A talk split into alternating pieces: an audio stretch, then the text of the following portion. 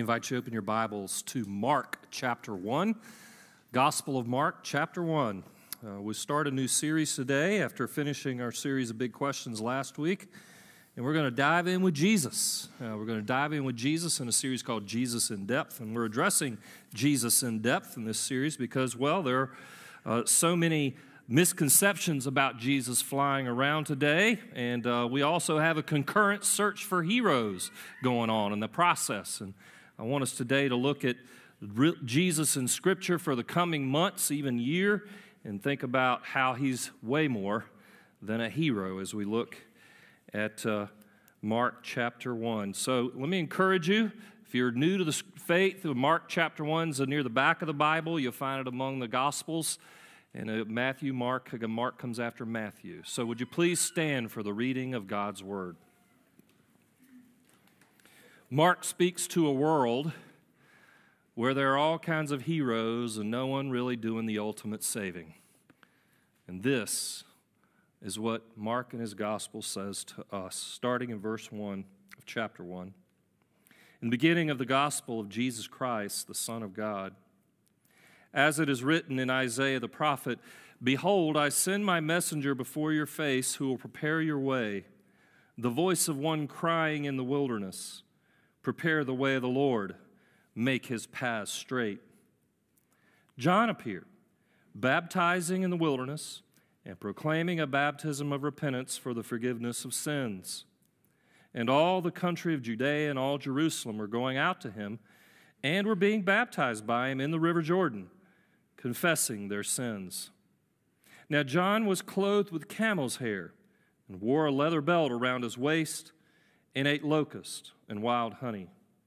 And he preached, saying, After me comes he who is mightier than I, the strap of whose sandals I am not worthy to stoop down and untie. I have baptized you with water, but he will baptize you with the Holy Spirit. This is the word of the Lord. Thanks be to God. You may be seated. Some of you have heard this story before, but eight years ago or so, a bunch of friends and I took a trip to British Columbia, Canada, uh, where we decided to go on a mountaineering trip. I called our midlife crisis trip because all of us were in midlife, and you might imagine a group of middle aged men putting on things like 60 pound packs for a five day trip up an 8,300 uh, foot mountain, going up and back down in the process. To be sure, it was fun in many ways. We hiked beautiful trails, uh, kind of the, the picture, if you will, of uh, the Alps when you see it on the sound of music. You saw a lot of that on our trip.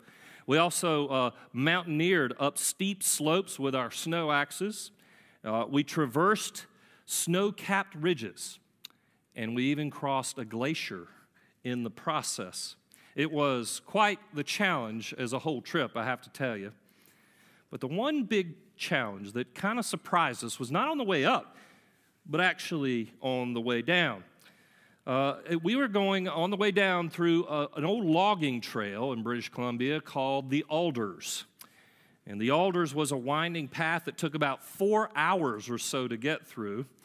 And it was full of trees that did not grow straight up, but were thin trees that grew sideways, diagonally, every which way, with a path winding all the way through it. It could be a real pain to get through as you're going going on this path and you try to duck down underneath a tree and it sticks on your actual backpack, or you try to step over one and imagine a bunch of middle aged guys trying to step over, and we're just not as nimble as we used to be, and you trip and fall.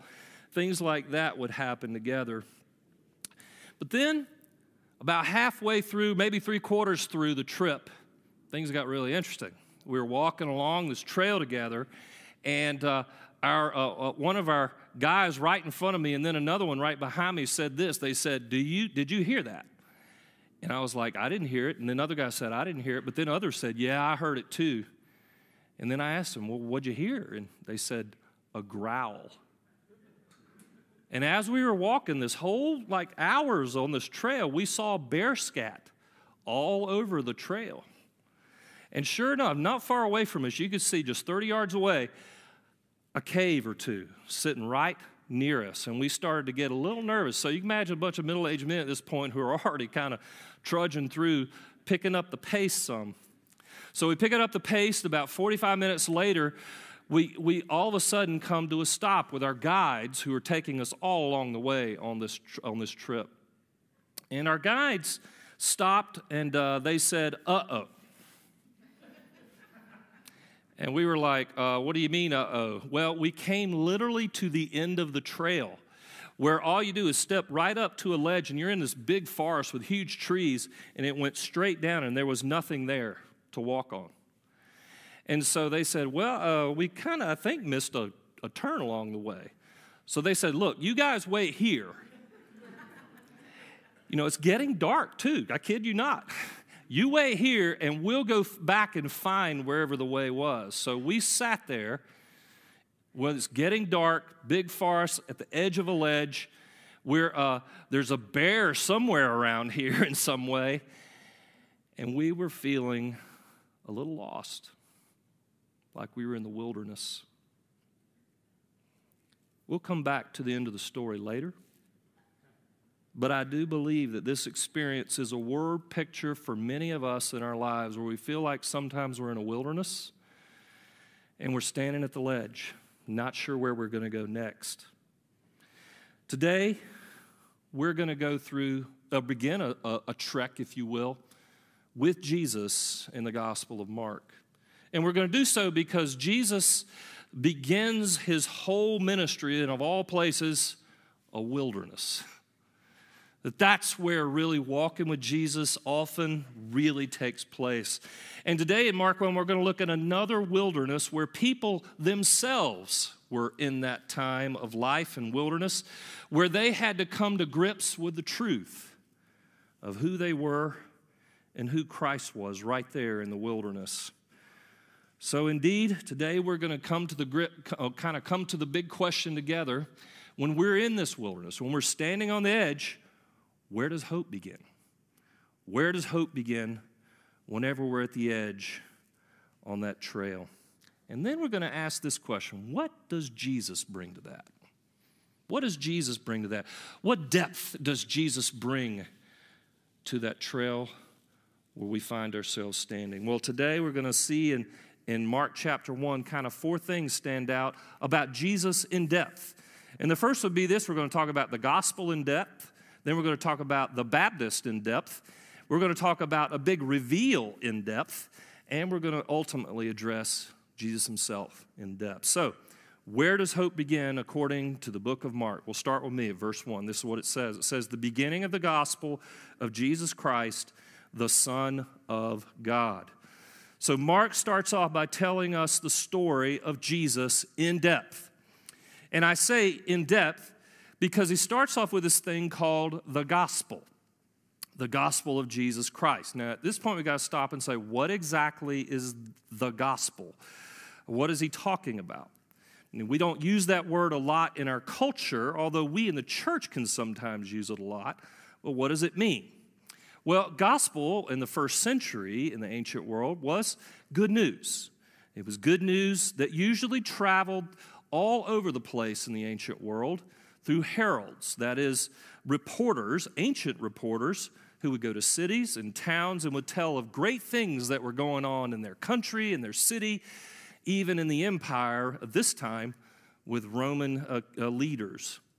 Now, you got to remember at that time, they didn't have 24 hour news, they didn't have social media, or even newspapers to let people know what was going on. So they relied on heralds for the big news that was going on in the town.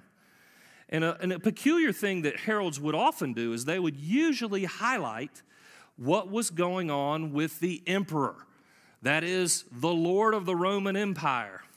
They would talk about all his great actions, his exploits. They even highlighted his birthday every year. And the king, you see, was big news in those days. Mark, however, is saying, in light of this, there is a different gospel, a greater gospel that far exceeds any gospel that came in their time, and dare we say, our own time. It is a gospel of a great king and even far greater events than what we've experienced. And Mark wrote this in around the late 50s, maybe early 60s, while he was in Rome. So he was immersed with news and heralds about what was going on with the empire and even with the emperor. And Christianity itself was gaining uh, momentum at this time, was spreading all over the empire, and lots of people had assumptions about Christianity and even Jesus Christ himself. And so Mark wanted to speak as a herald into this moment and tell people who Jesus really was. He wanted to clear the air regarding popular opinion about Jesus and culture. And that's the case, is it not? We all come to Jesus, even as Christians sometimes, with our assumptions about who Jesus is and what he's about. And that, in fact, was part of the problem for the Christians in that time. They were in a challenging position. They were often ridiculed. They were called atheists and party poopers because they wouldn't participate in the pagan uh, worship rituals that would happen throughout the cities. Already, persecution was occurring with their families and even with their businesses. Many of them felt like they were in a wilderness with wild bears all around. They needed to know that Jesus was still king. And are we any different? So, notice how he starts the gospel in our text with the words, the beginning. This is already good news for us as Christians. He says, in the beginning of the gospel uh, of Jesus Christ. What Mark wanted to people to know is that this is where it all starts with Jesus, but that Jesus wasn't done yet. You might find in the book of Luke that same kind of language, the beginning of the gospel, the beginning of Acts, this language of how Jesus was just getting started. And Mark 1 through 16, you got to understand, is just the beginning of Jesus' work. He's been working even to this day. Now, at some point, someone may say, okay, whoa, whoa, wait a minute. We're talking about the book of Mark here. We may have an issue in that who wants to believe kind of legends? I mean, these are kind of stories from yesteryear. Isn't this bunch of hyped up stories kind of like uh, the Marvel heroes of the first century? Well, there are a couple problems with that assumption about the Bible and about the stories of Jesus. First, we know from the rest of the New Testament that Mark himself walked with the apostles, and particularly we know he walked with Peter, the apostle Peter, who had a direct access and saw everything that Jesus did. You might imagine, Mark was walking around with Peter, and he heard Peter preach and teach in multiple settings, and he eventually wrote down what he had heard. Second, there's another issue around the, the legitimacy and the reliability or even veracity of the scriptures, and this is that the story of the paralytic being lowered through a roof uh, in chapter 2 and meets Jesus so he can get healed just seems too real to be something you would make up out of the blue. Even more, people are named throughout the gospel.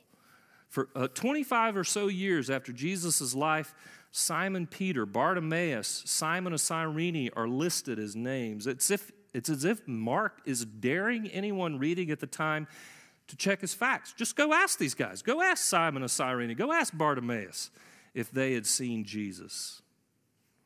You see, the gospel is written as a historic account of Jesus.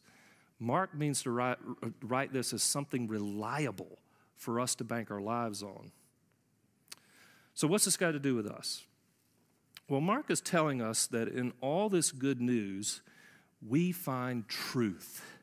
Truth. Uh, that we can have, while we have all kinds of assumptions about who Jesus is, this is truth about who Jesus actually was and is.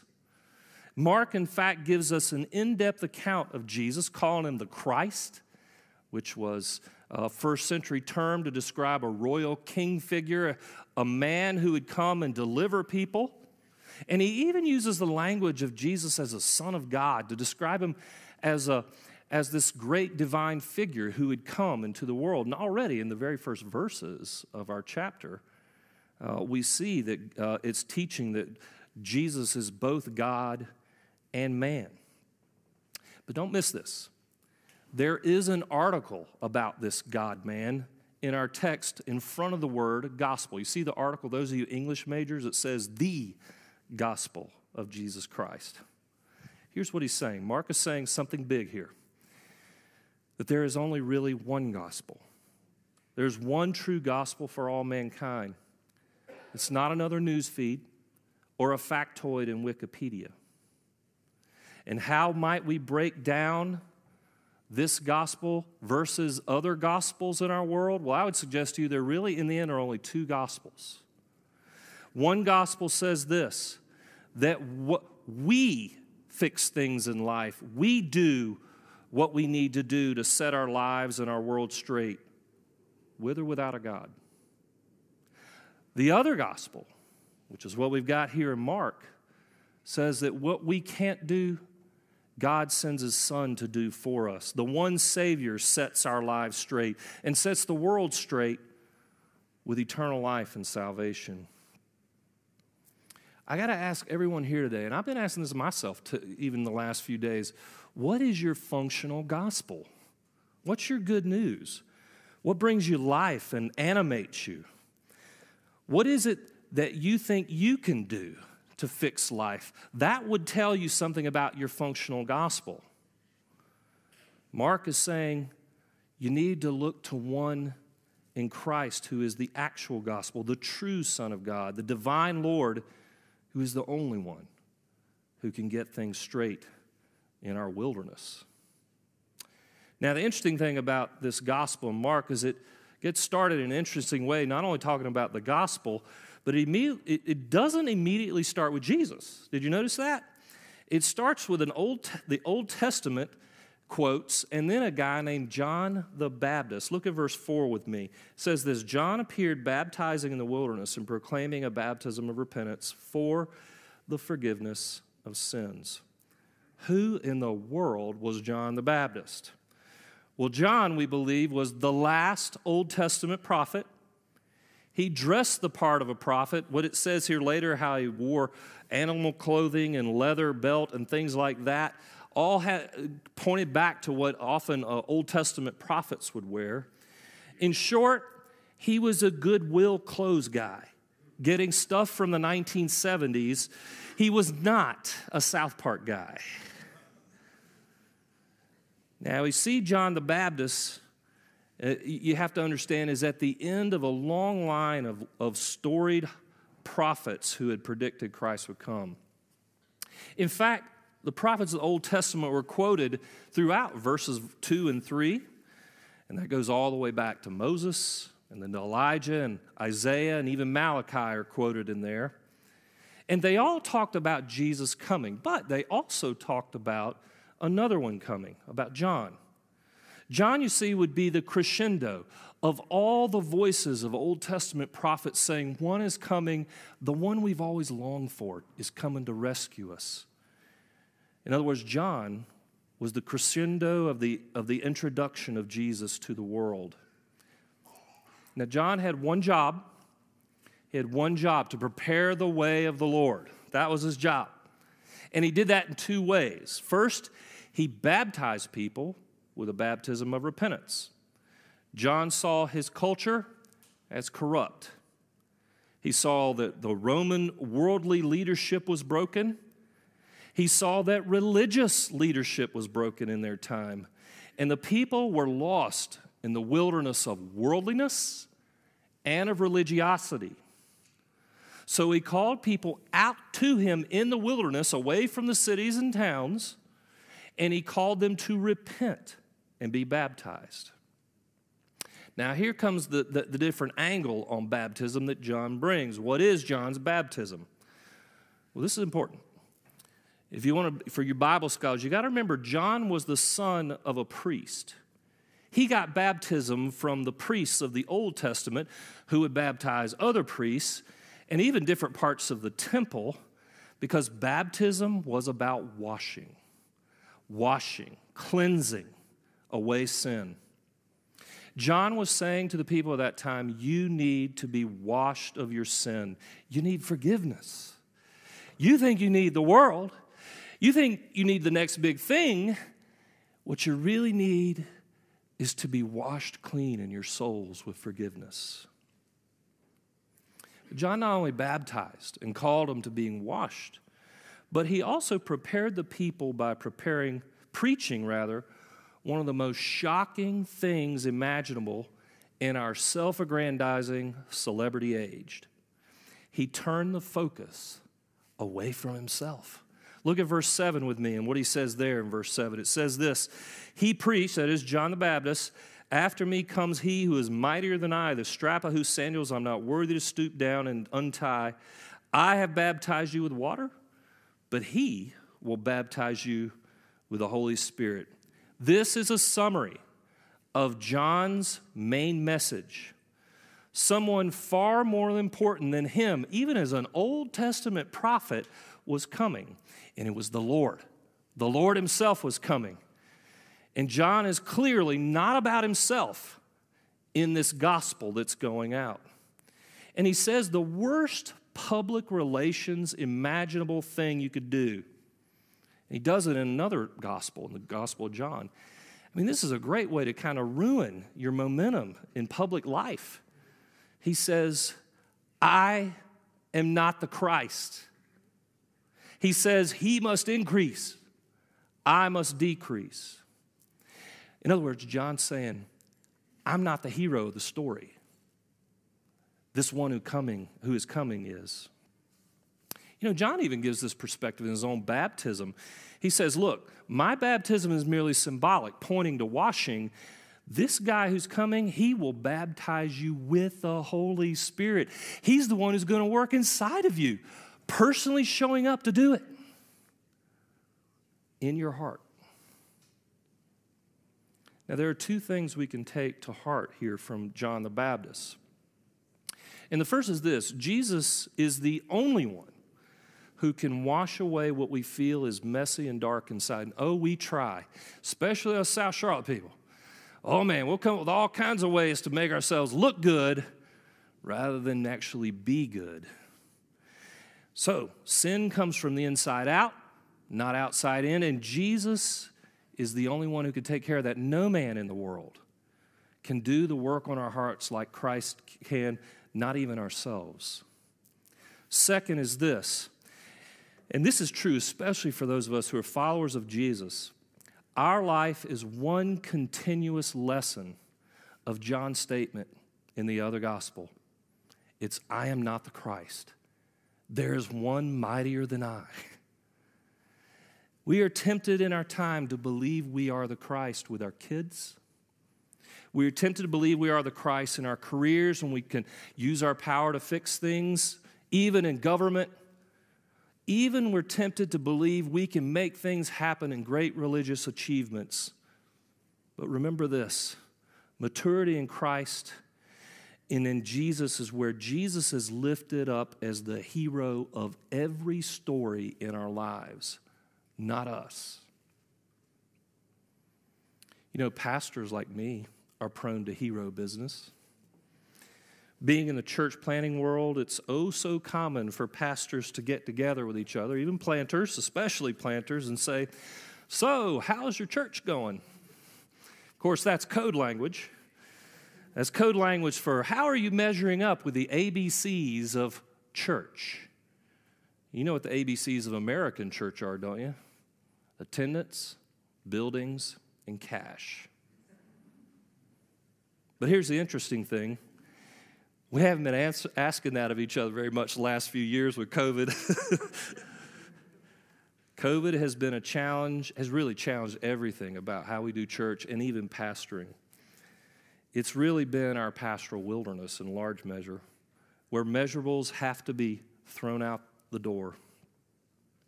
I never thought I'd be just happy as kind of a let's take the hill guy just to have us here on Sunday, period. You know, that we're just together. Amen, you know? COVID has reminded us all, even and especially pastors, I'm not the Christ. There's one that's mightier than I am. So, for some time, John the Baptist baptizes and preaches in the wilderness. He talks about the coming Christ, and then it happens. Enter Jesus. Look with me at verse 9 of our text. Jesus, uh, it shows up here. It says, In those days, Jesus came from Nazareth of Galilee and was baptized by John in the Jordan. This is the moment that all of history, all those Old Testament prophets, John had been announcing for, for some time. This was it. Jesus shows up on the scene, and, and Mark uses this to introduce us to Jesus. After 30 years of relative obscurity, Jesus leaves Galilee, shows up, and is baptized by John with a baptism of repentance. Wait, what? Jesus was baptized with a baptism of repentance? I thought Christianity said that Jesus was sinless. What would he need to repent of? Wait a minute now. This doesn't make sense. Even John in the book of John, uh, John the Baptist, that is, in the, in the Gospel of John, protests and says Jesus shouldn't be baptized. He shouldn't be baptizing Jesus. Jesus should be baptizing him. What's going on here? Why is Jesus being baptized? Well, here's what's happening. Remember, John the Baptist was a son of Zechariah, a Levitical priest. Priests were ordained at the age of 30 years old. And how were they ordained? With water baptism, with oil representing the Holy Spirit, and with blood. Here's what's happening Jesus is being ordained into the ministry as the priest of all priests. It's like the President of the United States being sworn into office for a big job. Jesus has this huge job that the Father has given him. It's so big, even that the Holy Spirit comes down on him like a dove to fill him with the power to serve. Christ, in other words, is being revealed as the priest who has give his own life for us. So, what's that got to do with us? What's the connection with where we are? Well, Christ is being ordained as a priest in what we call the order of Melchizedek, a unique priesthood. And in the process, he's making a statement of solidarity with sinners like you and me who need our sins washed away. Think of it this way whatever you think of public demonstrations, they are a way in our culture and in America for one group to say, We're in solidarity with you, a person or another group. In this case, Jesus is demonstrating and saying he's in it with us and for us. Now, here's the crazy thing about the gospel in this Mark is telling us that Christ is in solidarity with sinners, us, though he is holy and though he is against sin. Well, here's another way to say it He is for us to be against our sin. He's for the world against the world. When men like us wilt in the wilderness with our sin, he comes into that moment with us and says, I am with you, I am for you. There's more that's unexpected here. His empowerment by the Spirit, when the Spirit comes on him, was to help, was to show how he is a servant, a servant to broken people in a broken world.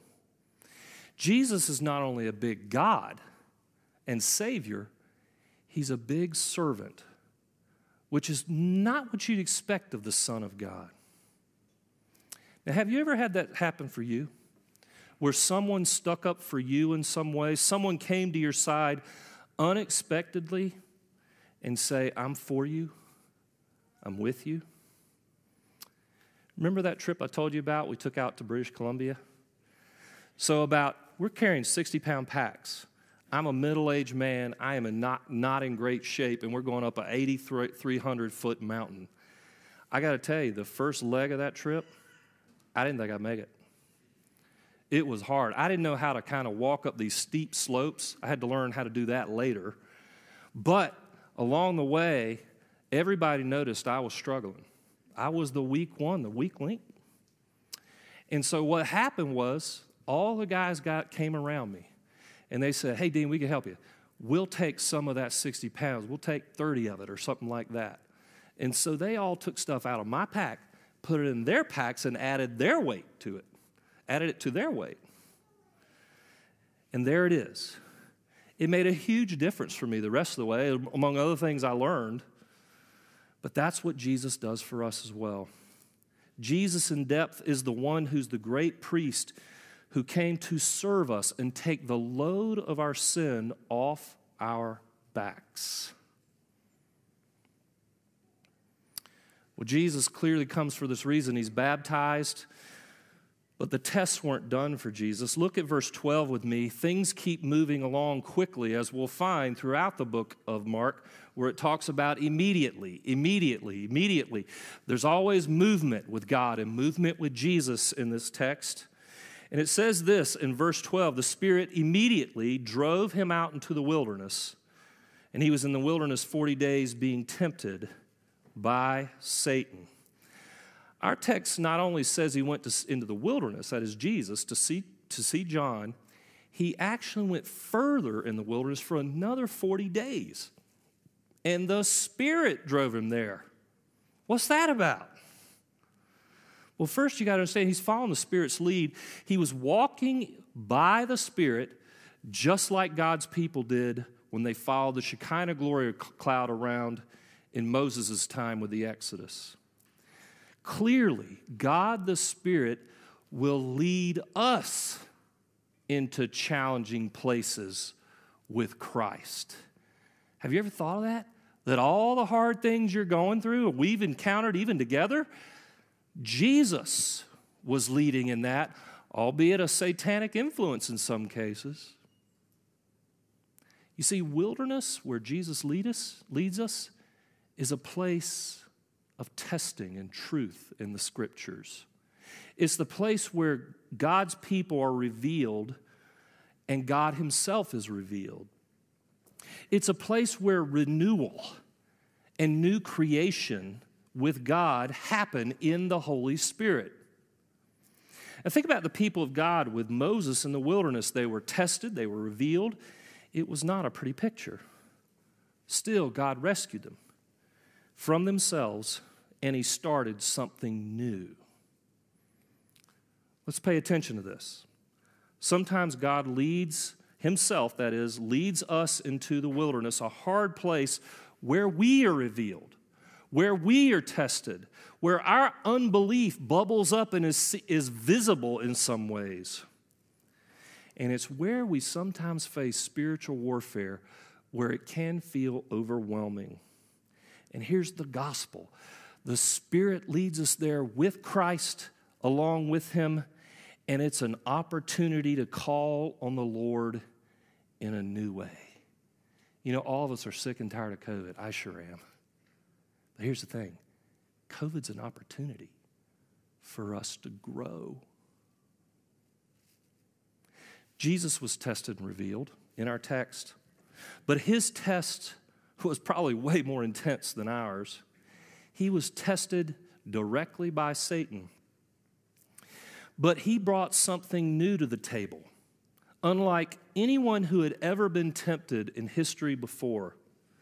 This picture of Satan with Jesus in the wilderness is a clear reference to another moment with Satan in Scripture. It's a reference to Adam and Eve.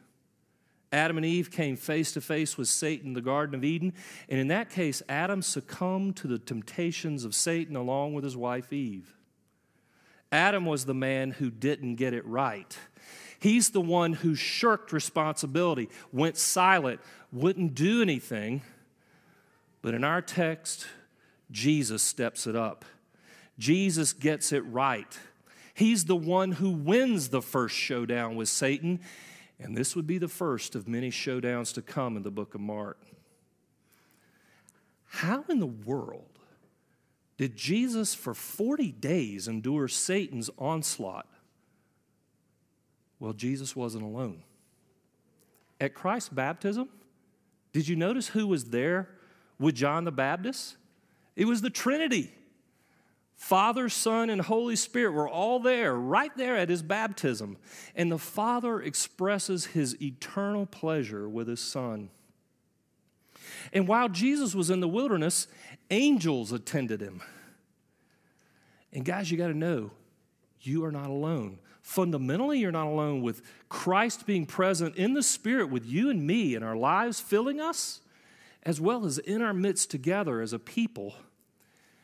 But it's really important to know that we are not alone in this process of being in the wilderness together.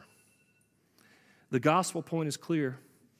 Jesus is not only the sole focus of the gospel, as the king and priest who came to serve, he's the one who gets it right when we don't. He makes things new and right even in the wilderness. What's this got to do with us? Well, Christ can make you and me new. If you're a follower of Christ today, I invite you to come along this trek with Mark's gospel and to ask the hard question who is Jesus really? What does he say about himself? What do the Gospels say about him? What do the historic accounts say about him? Not what everybody in culture says, or even what I assume. If you're a follower of Christ today, there really is great hope here. Jesus made his debut in the wilderness. Not the height of great things for a people. He came in a hard, dark moment in culture in that time and he dives into our world now to bring a new creation, a new exodus.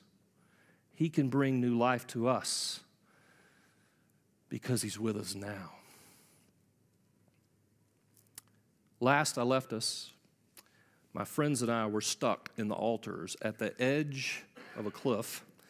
It was getting dark, bears were close by, and we weren't sure where our guides were. In the background, though, we could start to hear our guides yelling at each other. No, they weren't being attacked by bears. They were yelling directives I've got it. No, I've got it. Oh, here it is right here. And voila, they found the location and then quickly came back and found us. And they took us out on the trail, and we missed this subtle turn in the trail that took you home and went right by it. Well, today there's a subtle turn in the trail here for all of us. It's Jesus, the way. I encourage you to look in, at Jesus in depth for one real reason He wants to take us home. Let's pray. Lord Jesus, we come to you now, and all of us come with assumptions about you. We've learned a few little things about you today, but we pray those will become big things in our hearts. For all of us need to know that you're here with us. You debuted in the wilderness. You're familiar with the wilderness. You're not afraid of it. You conquered it. We pray you'd walk into our versions of the wilderness, be it in our homes, with our kids, with our careers with whatever in life seems too big for us, we ask you, Jesus, to meet us in that moment. In Christ's name we pray. Amen.